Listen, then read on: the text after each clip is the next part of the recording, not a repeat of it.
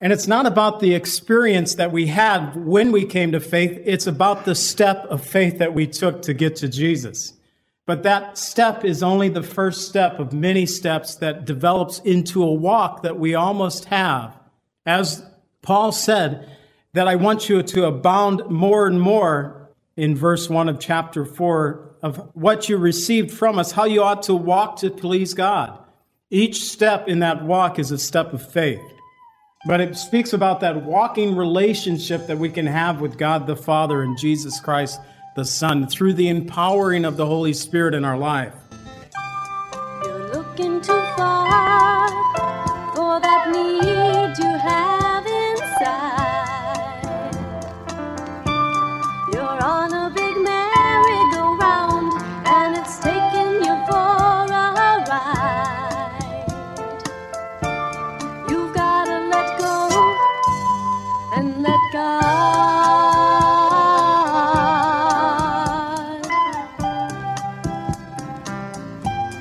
Welcome to the Cleansing Word. We invite you to stay with us as Pastor John Pennell of Calvary Chapel Lake Villa takes us through a verse by verse study from God's Word. Each Monday through Friday, we'll be airing messages to encourage you in your faith that you might grow in the knowledge of our Lord and Savior, Jesus Christ. I hope that you enjoy this broadcast, and I'll return at the close of this teaching to give you more information about our church and how you can obtain a copy of this message. Now, here's Pastor John with today's message from God's Word. do in your life. He can get rid of pain and get rid of strife. All you've gotta do is let go and let God. 1 Thessalonians 4. This is Paul encouraging the church to abound in Jesus, to abound more and more. It's something that, a phrase that he repeated three times in a short portion of Scripture.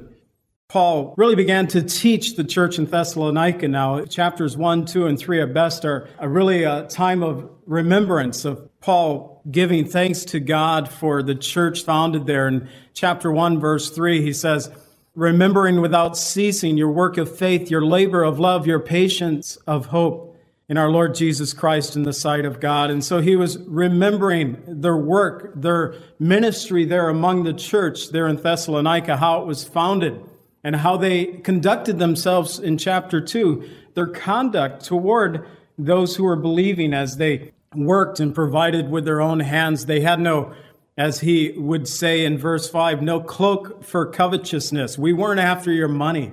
Man, we just want to present to you the gospel of Jesus Christ and the hope of salvation that we have found, what we have found, we want to share with you. And in chapter 3, we learn that Timothy had been sent back to them, that Paul had tried a couple of times at least to get back there. He left because of persecution. He wanted to get back there. It wasn't working out. He sent Timothy, and Timothy had returned and said, They're doing good. They're doing well. But I also believe that Timothy told Paul there's some things that are going on there in Thessalonica, some things that I think you need to address. And one of those areas that we talked about last week was that of sexual immorality. I had mentioned, and it wasn't nothing but I believe the inspiration of the Lord just showing it to me as I was teaching last week. In, in verse 1 of chapter 4, we see the Lord Jesus and God being mentioned. The Lord Jesus, God the Father being mentioned. In verse 8 of chapter 4, we see God being mentioned in the Holy Spirit. And he had surrounded, I had said with parentheses, he'd kind of surrounded this area of teaching against sexual immorality with the triunity of the Godhead. Also, beyond that, another set of parentheses surrounds this area of teaching, and it's in that area of abounding more and more. In verse 12, we read, And may the Lord make you increase and abound in love to one another and to all, just as we do to you. And then in verse 9 of chapter 4, we read, But concerning brotherly love, you have no need that I should write to you, for you yourselves are taught by God to love one another. Indeed, you do so toward all the brethren who are in Macedonia, but we urge you, brethren, that you increase more and more. And he further has surrounded this area of teaching with love. we realize that the greatest form of love that we know comes to us through the life and the example of Jesus Christ. The word tells us, and we know this verse from John 3:16, probably the most famous verse in all of Scripture. But God so loved the world that he gave his only begotten Son, that whoever believes in him shall not perish but have everlasting life. It's God's love toward man. This word in the Greek is agape. God so agape the world. But it's not just that Father God loved us, it is also the Lord Jesus who, willing to be obedient to his Father, came and offered his life as a sacrifice for our sin. It's the Lord Jesus who displayed that love to us when he spread his arms on that cross and offered his life there. And later on, we'll read a verse of scripture that tells us that the love of God has been spread abroad in our hearts through the Holy Spirit. And God, the Holy Spirit, also seen in this love, but really wanting us to abound in love. This area from verse 12 of chapter 3 to verse 12 of chapter 4, three times Paul has this similar phrase of in verse 12, increase and abound in love. In verse 1 of chapter 4, that you should abound more and more, just as you have received from us how you ought to walk and to please God in verse 10 that you increase and abound more and more. He's wanting them to take their Christian life, their walk to the next level. He's wanting them to come on guys, there's there's another step that you need to take. You realize we each come into faith this very same way. We know through the word of God that I can't live off of my parents' faith. Both of my parents are believers in Jesus Christ. I almost wanted to say we're believers because they're not walking on this earth any longer, but they more so now in the presence of the Lord. Now they see with their eyes what they once hoped to see. Their faith has been confirmed. And there is that love faith, hope, and love. And the greatest of these is love, Paul tells us in 1 Corinthians 13. Personally, I couldn't live off my parents' faith. I was raised in a denominational church, but just because I was a member of that church doesn't bring me into that place of salvation. So, my past history, my association of my family with my parents as being believers, it doesn't accredit me to salvation. My association with the church that I was raised in, although I was saved in that church, it wasn't because I was a member of that church that I found my salvation. We each come into salvation the very same way. It's a step of faith that we take toward God and say, Lord, I'm a sinner. And I realize that you came to give your life upon the cross. And I want to now give my life over to you and ask you to forgive me of my sins, to cleanse me and to wash me, just as your word says, that I may be made whole and clean. We each come in that very same way. It's, and it's not about the experience that we had when we came to faith, it's about the step of faith that we took to get to Jesus. But that step is only the first step of many steps that develops into a walk that we almost have. As Paul said, that I want you to abound more and more in verse 1 of chapter 4 of what you received from us, how you ought to walk to please God. Each step in that walk is a step of faith.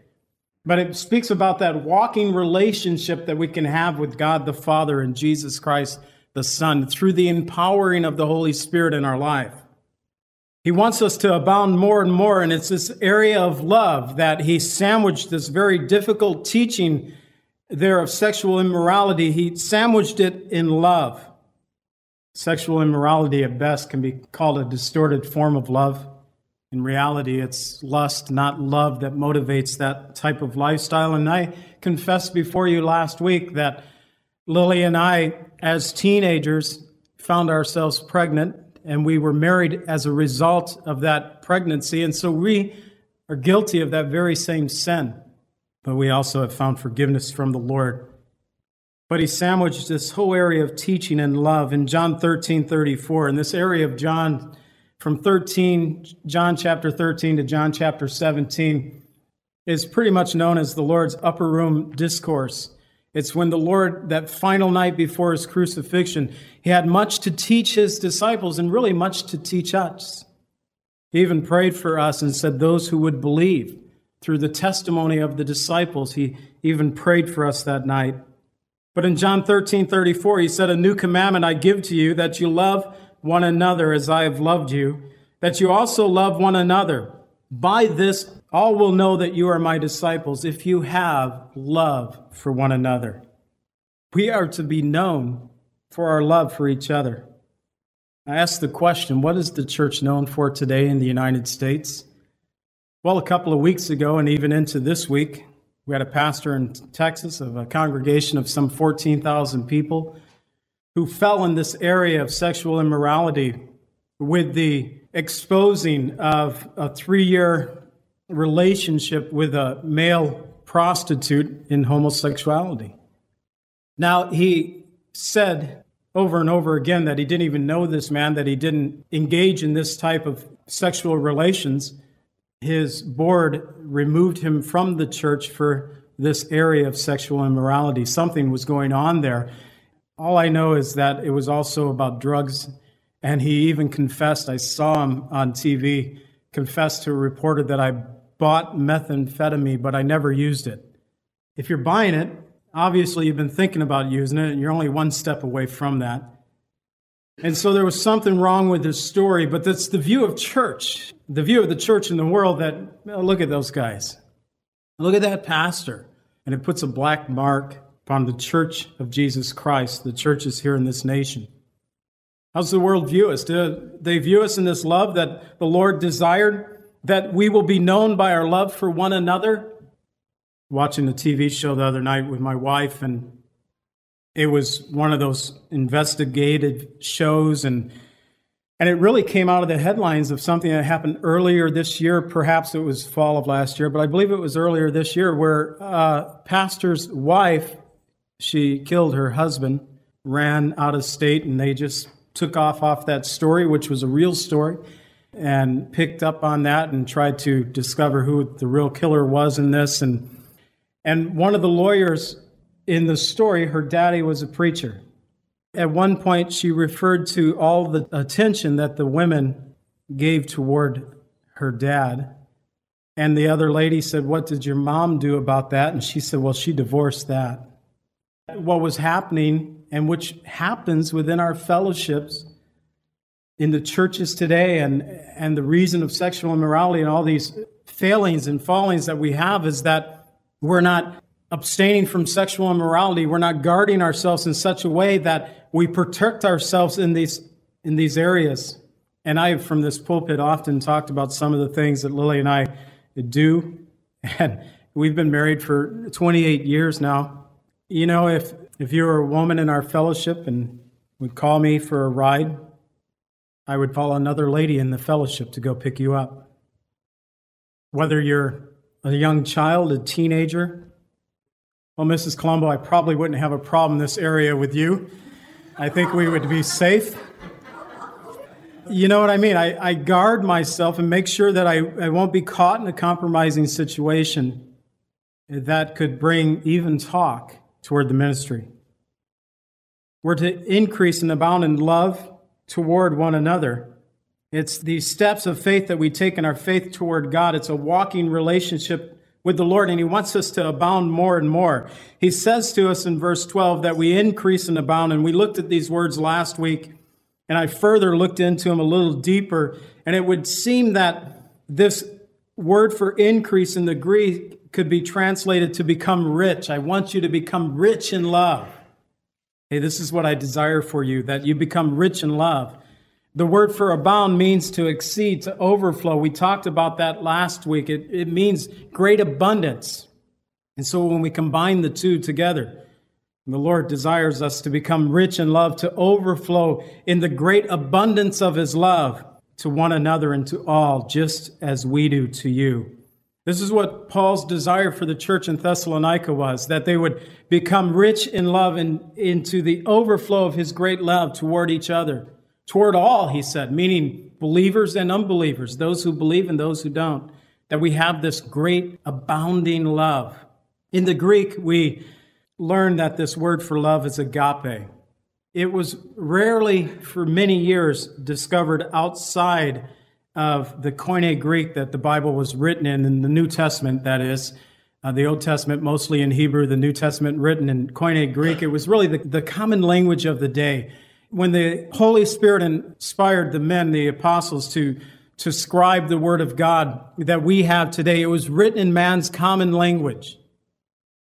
Not the classical Greek, but this Koine Greek. And the word agape is rarely found outside of Scripture. And because of that, the best description that we can have of it seems to be from the Word of God. The word agape describes the love of God toward his Son. It describes Jesus' love toward his Father. It describes the Father's love toward you and toward me, and Jesus' love for us. It also describes the love that we can have toward each other and toward the Godhead.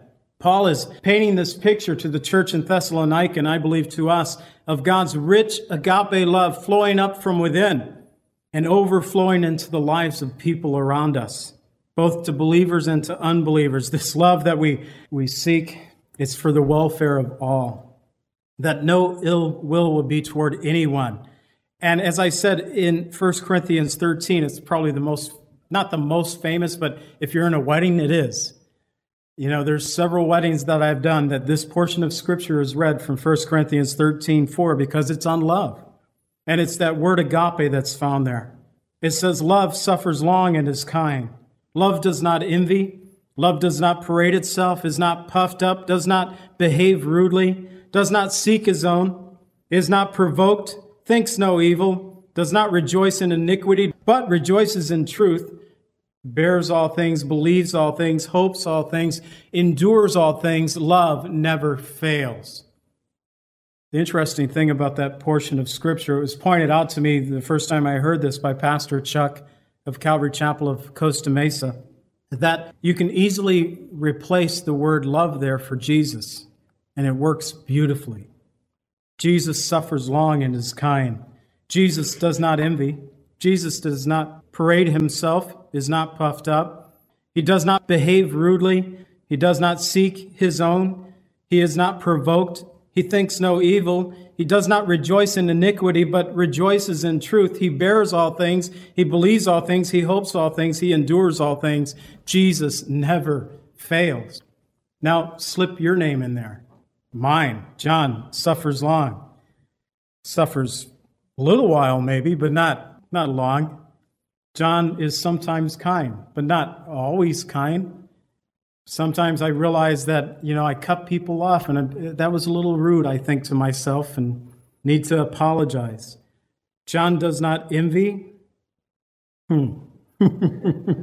well, how would you do if you put your name in there? Does not parade himself around, is not puffed up, does not behave rudely, does not seek his own, is not provoked, thinks no evil does not rejoice in iniquity. Rejoice in iniquity when somebody, you know, they, well, they deserved it.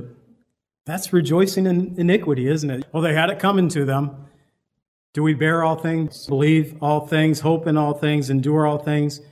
John never fails. It just doesn't fit. It doesn't work, does it? But Jesus does. This agape love does. And the Lord desires to have this love well up in our hearts. Paul is really wanting us to experience this increase and an abounding in the rich overflowing of God's love in our hearts.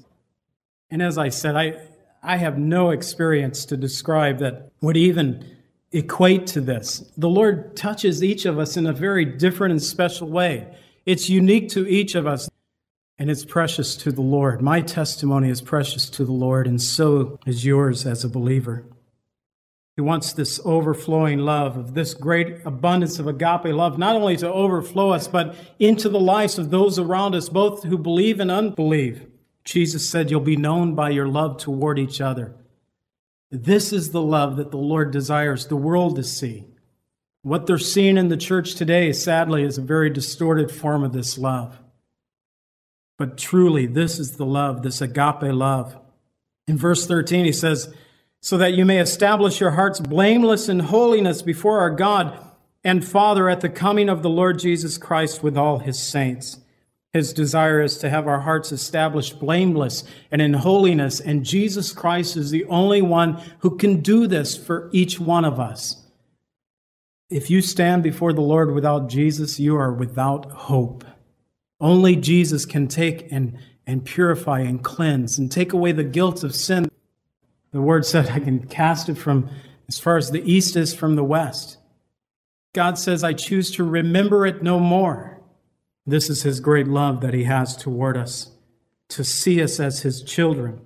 We have this hope. And so he closed out chapter 3 with just as he closed out chapter 2 and chapter 1 with the return of Jesus Christ, looking forward to the coming of Jesus. And we'll deal more with that in a couple of weeks as we continue on in our teaching in chapter 4, beginning in verse 13, that talks about the second coming of Christ, the rapture of the church.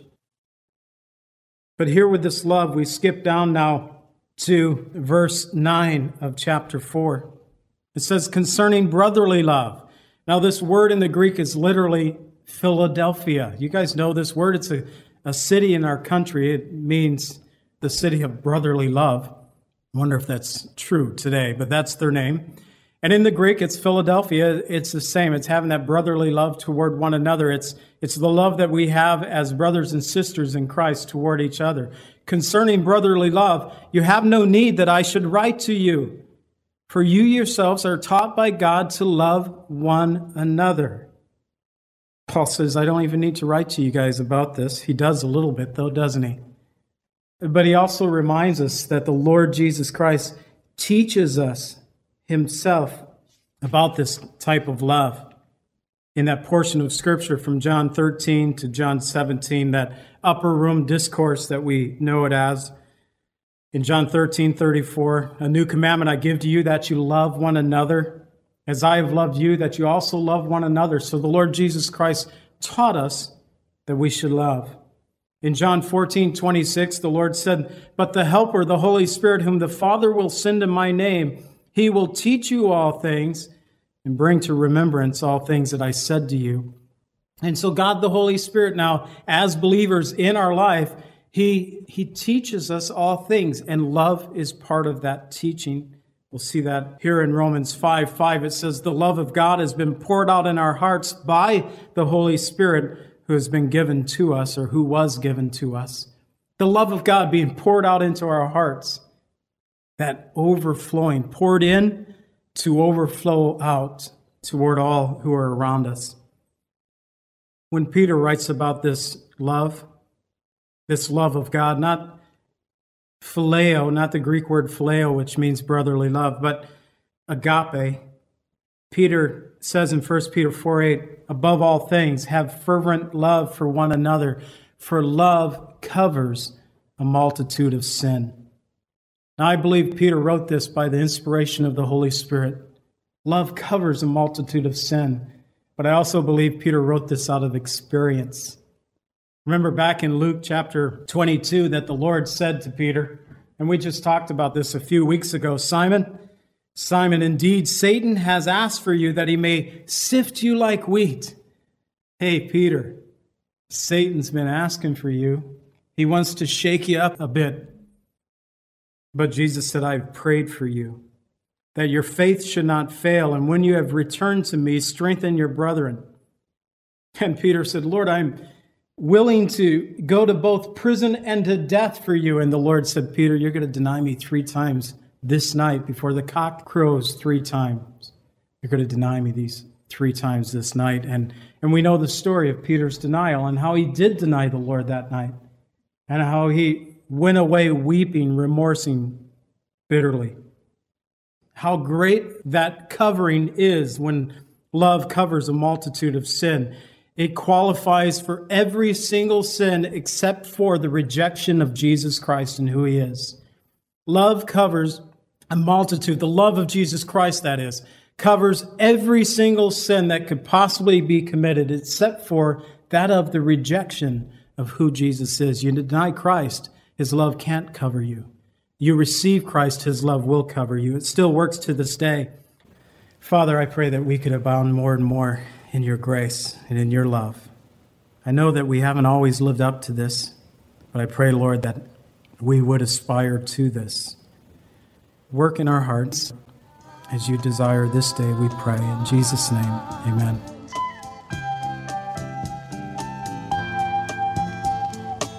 Calvary Chapel is a fellowship of believers in the Lordship of Jesus Christ. Our greatest desire is to know Christ and to be conformed into his image by the power of his Holy Spirit. If you would like more information about Calvary Chapel, or if you would like a copy of today's message, please contact us at 847 265 0646. That's 847 265 0646. Thank you so much for joining us today and may the Lord richly bless you as you worship Him today.